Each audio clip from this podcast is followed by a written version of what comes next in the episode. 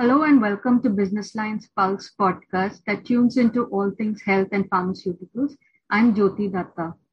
No matter where you are in the world today, chances are the conversation is dominated by the newest SARS CoV 2 variant in town, the Omicron. And not surprisingly, there is an information overload when it comes to understanding where we stand against this new variant. Now, to cut through this clutter, we have uh, a very renowned public health voice Dr. Srinath Reddy, who heads the Public Health Foundation of India. Thank you, Dr. Reddy, for being here. A pleasure to be conversing with you. Yeah, thanks. Um, so, uh, Doctor, even as we speak, there are more um, cases of Omicron being detected in India. And uh, ever since, you know, it was first reported out of the African region, there has been, you know, so much information coming out on whether it is more transmissible and among other things, if it will replace the dominant Delta variant that India unfortunately knows only too well. So, from what is presently known, how does it look like, Doctor? Does uh, will, does it look like the Omicron variant will replace uh, Delta across the world and in India? It is too early to say based on the available numbers, but certainly the virus is spreading very fast. And the fact that it is spreading fast, not only in the under vaccinated countries of Africa, but also in the quite highly vaccinated countries of Europe, is very suggestive that it has high transmissibility. Secondly, we also know from evolutionary biology that generally viruses, when they find it difficult to get many susceptible humans uh, to infect, they have a trade off between infectivity and virulence, and they try and increase their infectivity so that they can actually become more sustainable within the human community. So, based on both the initial trends of whatever small numbers are available worldwide, as well as the logic of evolutionary biology, it appears that Omicron will probably be more infectious than Delta. Whether it will have the staying power to replace Delta needs to be seen, but certainly the transmissibility appears to be higher. Right. So in India, how are we expected to understand this, doctor? So we saw, uh, you know, a, a, a really uh, a surge with the second wave, and uh, we saw that now we are told that with the seropositivity spread, people are, uh, you know, have, have a better coverage. There's vaccines coverage. So in India, how are we supposed to be prepared for this? How do we look at uh, what is unfolding across the world? We'll have to differentiate between infectivity and virulence. And then, of course, look at what role the already administered vaccines would have in providing protection. In terms of infectivity, certainly it appears that the virus in its current variant form is capable of infecting many people, including those who might have been previously infected by other forms of the virus, as well as people who are vaccinated. We know that vaccines, which are systemically administered as intramuscular injections, produce systemic immunity which can fight off the virus once it has entered the body. But they do not prevent the entry of the virus into the body. And therefore, if we are counting infections alone of people who may have the virus coming into their respiratory tract, then we are likely to see several cases if the virus continues to spread in India. On the other hand, in terms of seriously infected persons in terms of illness, uh, which requires hospitalization or even result in severe disease and death, it's unlikely that we will see such a huge surge for several reasons. Firstly, the virus itself may have altered its behavior by reducing its virulence, as is being currently reported from Africa as well as from Europe, the illness appears to be mild. So far, no deaths have been reported, and there is no real rush to hospitals. At the same time, we know that prior infection with the virus, especially with the Delta virus, is likely to have conferred a broadband immunity for us because a natural infection would have exposed us, exposed us to many of the antigens of the virus.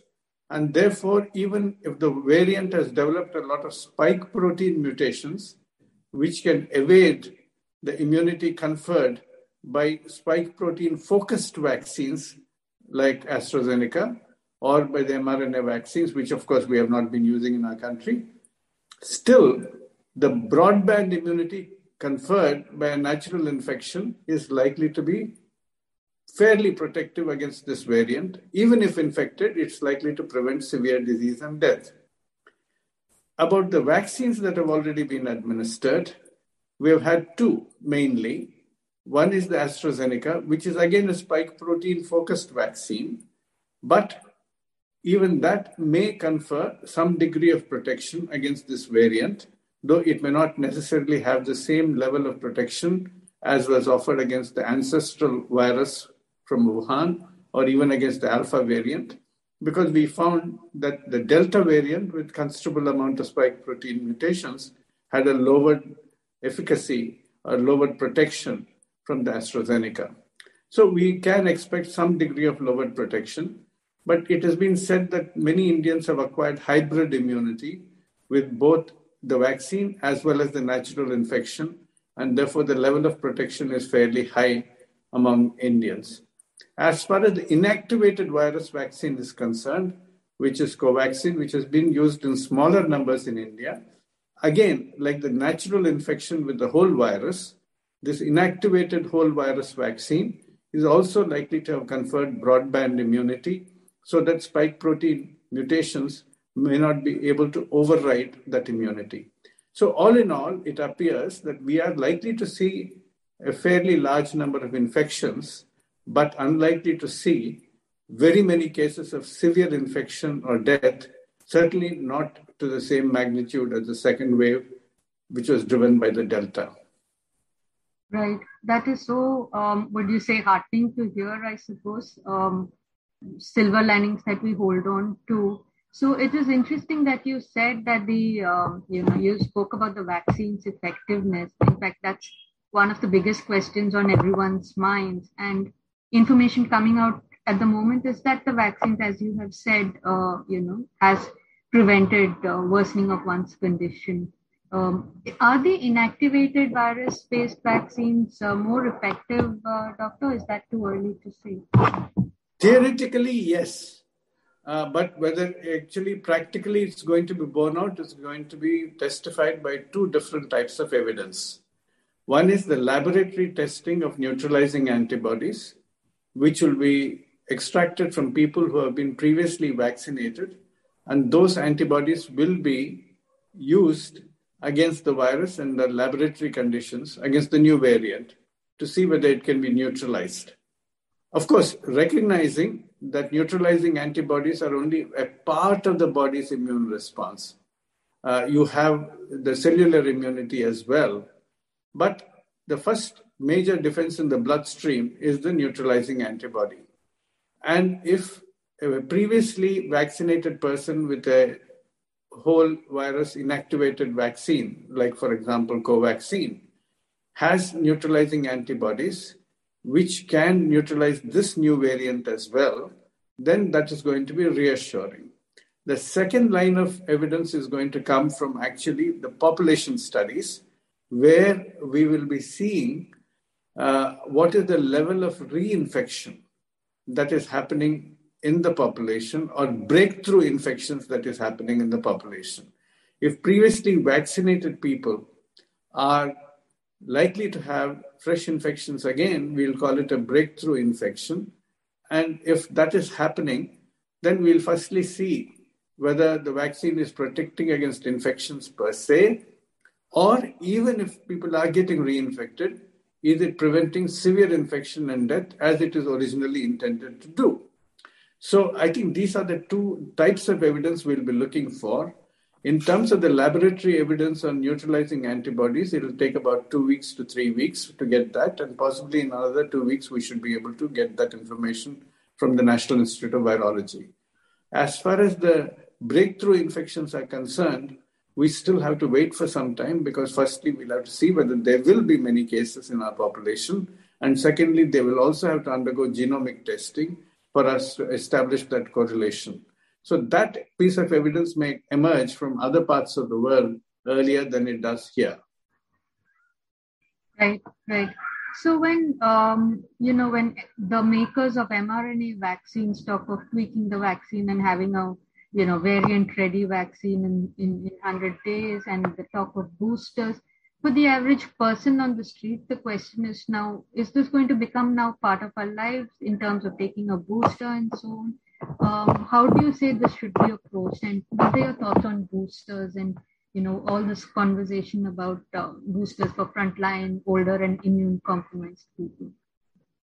I think, firstly, the mRNA vaccines, while there were major scientific breakthroughs, and they gave us a great sense of hope because of the very high levels of efficacy that were first reported in the clinical trials of more than 90%, close to 95% actually they were directed mainly against the original ancestral virus, which was then actively in circulation, and maybe a little bit against the alpha variant, which had entered the UK by that time. But now, against succession of variants, the alpha first and then the delta, we are seeing diminishing levels of efficacy of the mRNA vaccines. We are also finding that the mRNA vaccines are not standing up to long duration of their immune protection. Uh, the Pfizer vaccine actually now says that from the fifth month onwards, the immunity declines, and they would like to see a booster dose soon enough after that. The Moderna vaccine has employed a larger, a higher dose of the antigen as compared to Pfizer, 100 micrograms as opposed to 30 micrograms of the Pfizer. They probably have a longer lasting immune response, but even there, in about six to eight months, their immunity starts fading, and therefore they also want a booster dose.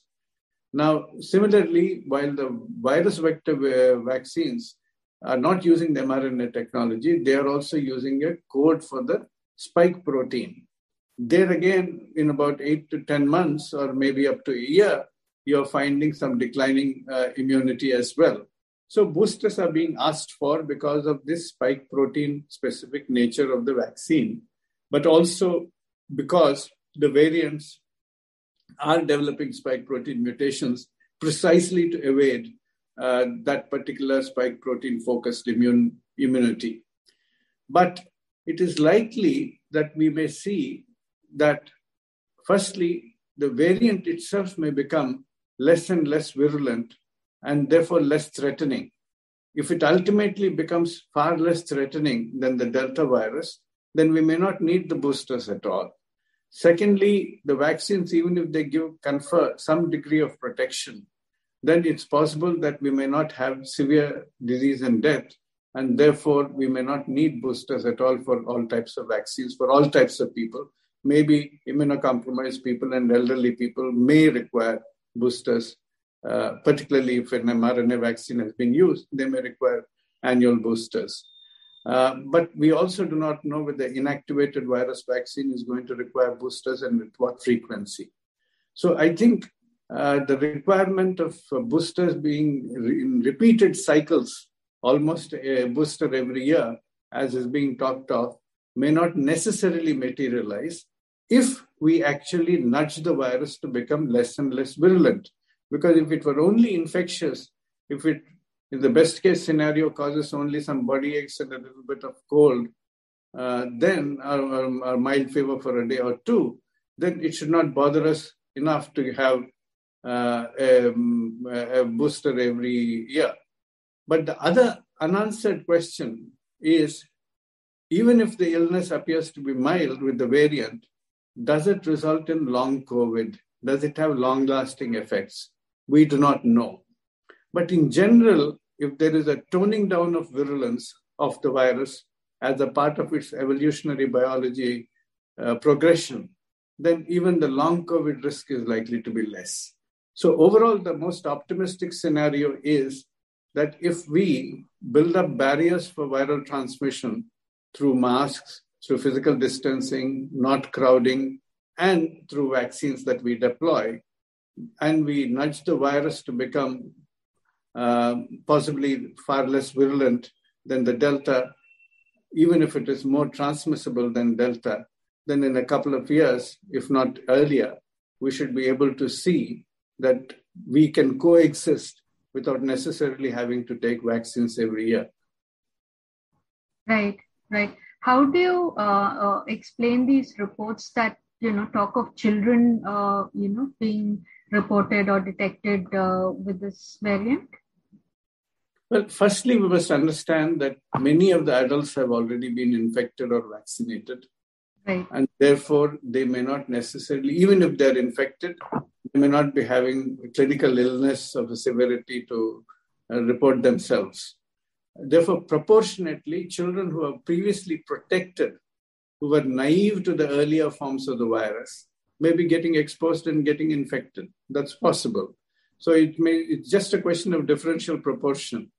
If the number of adults in the denominator of susceptible people decreases, and then proportionately the number of children will increase, and that will also be reflected in the numerator of the people diagnosed to have the infection.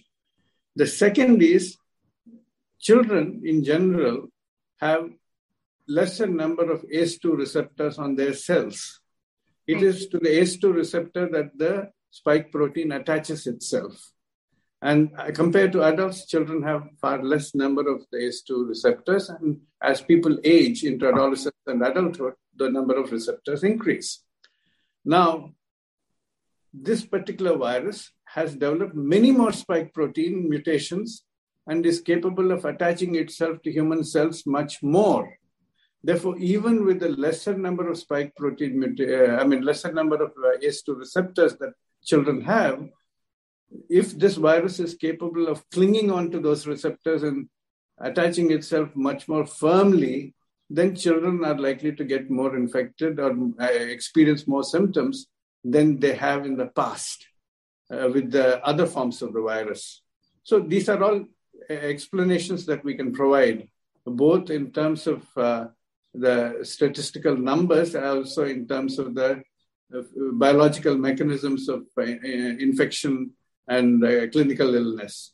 But the important point is even if children are reporting more symptoms and are being diagnosed in larger numbers, they uh, too are not reporting any severe illness of the nature that should really alarm us uh, in terms of hospitalization or death. So I think uh, we should not get terribly perturbed by the fact that more children are being reported as cases. Right, right. So on the diagnostic side, uh, does the RT-PCR work uh, or, or help in identifying a suspected Omicron case, which can then be, you know, taken for genome sequencing? That's one. And second, on the treatment side, you know, we are hearing of monoclonal antibodies and antivirals and all of that. So how are these uh, therapies going to stack up against the variant? Well, uh, the important thing as far as diagnostic tests is that uh, most of the tests that are employed, particularly the RT-PCR, are not solely dependent upon uh, the spike protein. Therefore, they do recognize the virus and they are still effective in diagnosing uh, the actual um, variant. So it should not be much of a problem. Uh, the issue related to the monoclonal antibodies is a little more complex. Monoclonal antibodies are developed against a particular type of uh, antigen. Now, if they've been mainly developed against the spike protein, then there will be chances that these monoclonal antibodies will not succeed very well. We have seen that some of the monoclonal antibodies in the past, or even the polyclonal antibodies, which were mixtures of antibodies, had reduced efficacy against the Delta because they were originally produced for the ancestral virus or for the Alpha. But we can modify the monoclonal antibodies and produce antibodies specifically for this variant. So it should not be difficult to produce a new generation of monoclonal antibodies. Right. And what about antiviral pills, uh, doctor? Because they're still in the process of getting um, um, approvals. I think molnupiravir has just been recommended by the US FDA. So, um, what would you say on the effectiveness of antiviral pills? Well, antiviral pills are actually acting in different ways. They are preventing the viral replication. They're not actually acting only against the spike protein. They're acting against the genetic material of the virus and preventing viral replication or making it replicate so fast in a distorted manner that it actually cannot propagate itself. So, in a sense, the mechanism of their action is not defeated by spike protein mutations. So, antiviral pills would continue to be active, as would other medicines that have already been tried out in clinical trials for reducing the impact of the illness, like steroids, for example. So, I believe that as far as the treatment modalities that are already certified through clinical trials, they will continue to be used with efficacy even against the variant. Right. So that doesn't change. That's good to know. Yeah. Um, on the you know timeline of the variant, now we are hearing that this has been around possibly from early November. So um, how does one you know do you think that countries will now uh, need to do wastewater surveillance to understand this? Does it make a difference in the way in uh, in knowing this? Does it really di- make any difference in terms of understanding uh, the variant or how it should be treated? Why is that important to know the timeline? Wastewater surveillance is important because, particularly, it may be actually predicting the spread or even may actually give us early signals that a particular neighborhood or a locality may actually be now uh, susceptible to a major uh, outbreak and uh, we may anticipate many more cases there. It also indicates how fast the infection is spreading and how far the infection is spreading. Like, for example, while in South Africa, it was in the Gauteng province uh, that it was mainly being uh, declared that uh, this was a huge problem in terms of clinical cases. In Pretoria, uh, wastewater surveillance showed a huge viral load, which again suggested a fairly high uh, spread of the infection. So we can actually, by doing wastewater surveillance, identify which are the localities which are likely to be now um, bracing themselves for an outbreak. But that actually will not change uh, some of the public health uh, messages in which, uh, through which we are trying to prevent people from getting infected in the first place. Wearing masks, for example, physical distancing, moving in ventilated areas, that everybody in the country must adopt because you do not know which asymptomatic carrier of this particular virus has entered their locality. And we are not going to be really restricting travel within the country, and I believe even restricting travel into the country is illogical. And uh, therefore, it's important that everybody protect themselves, even as we are increasing our surveillance, whether through increased border checks, whether we are doing increased uh, uh, testing for people with suspected symptoms and their contacts, or we also do wastewater surveillance. Right, that's fascinating.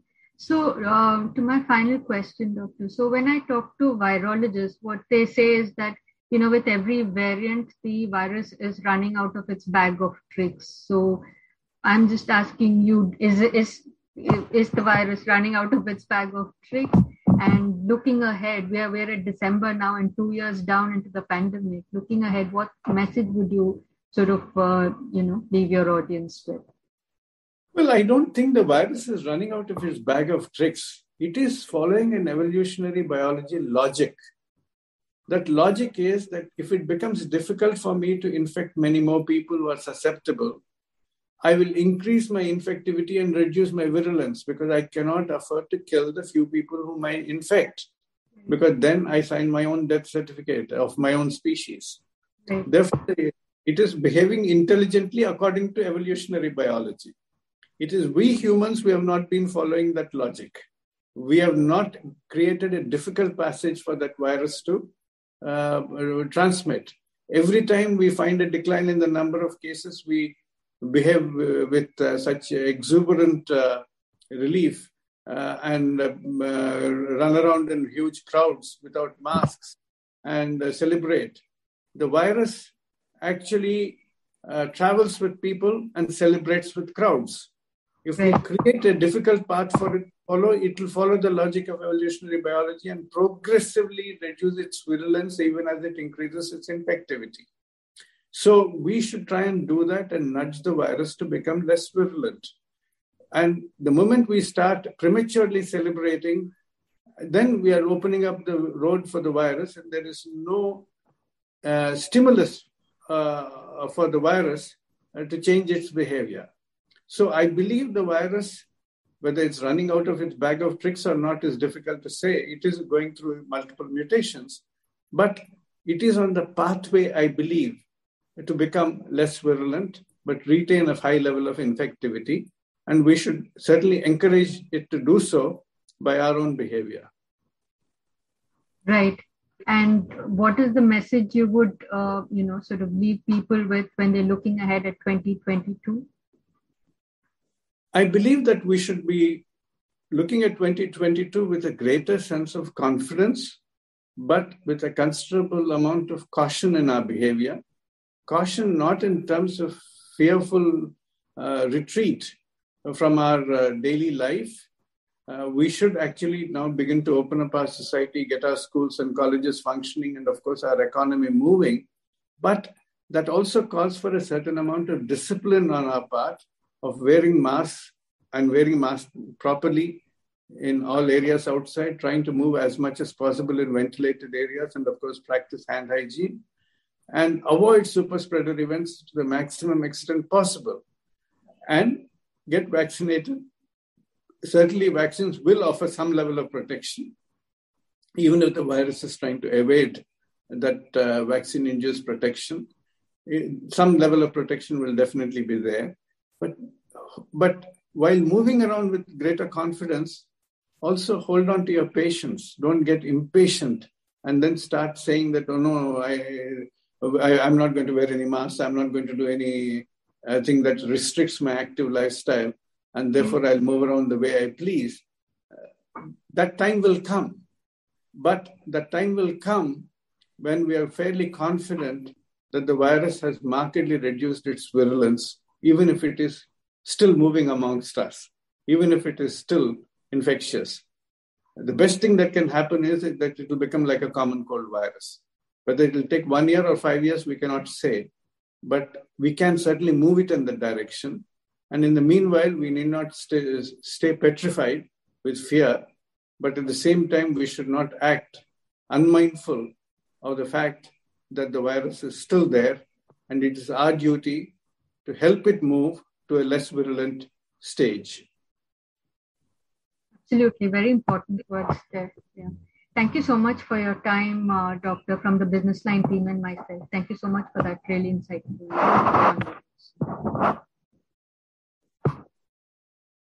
Most welcome. Bye. Yeah, thank you.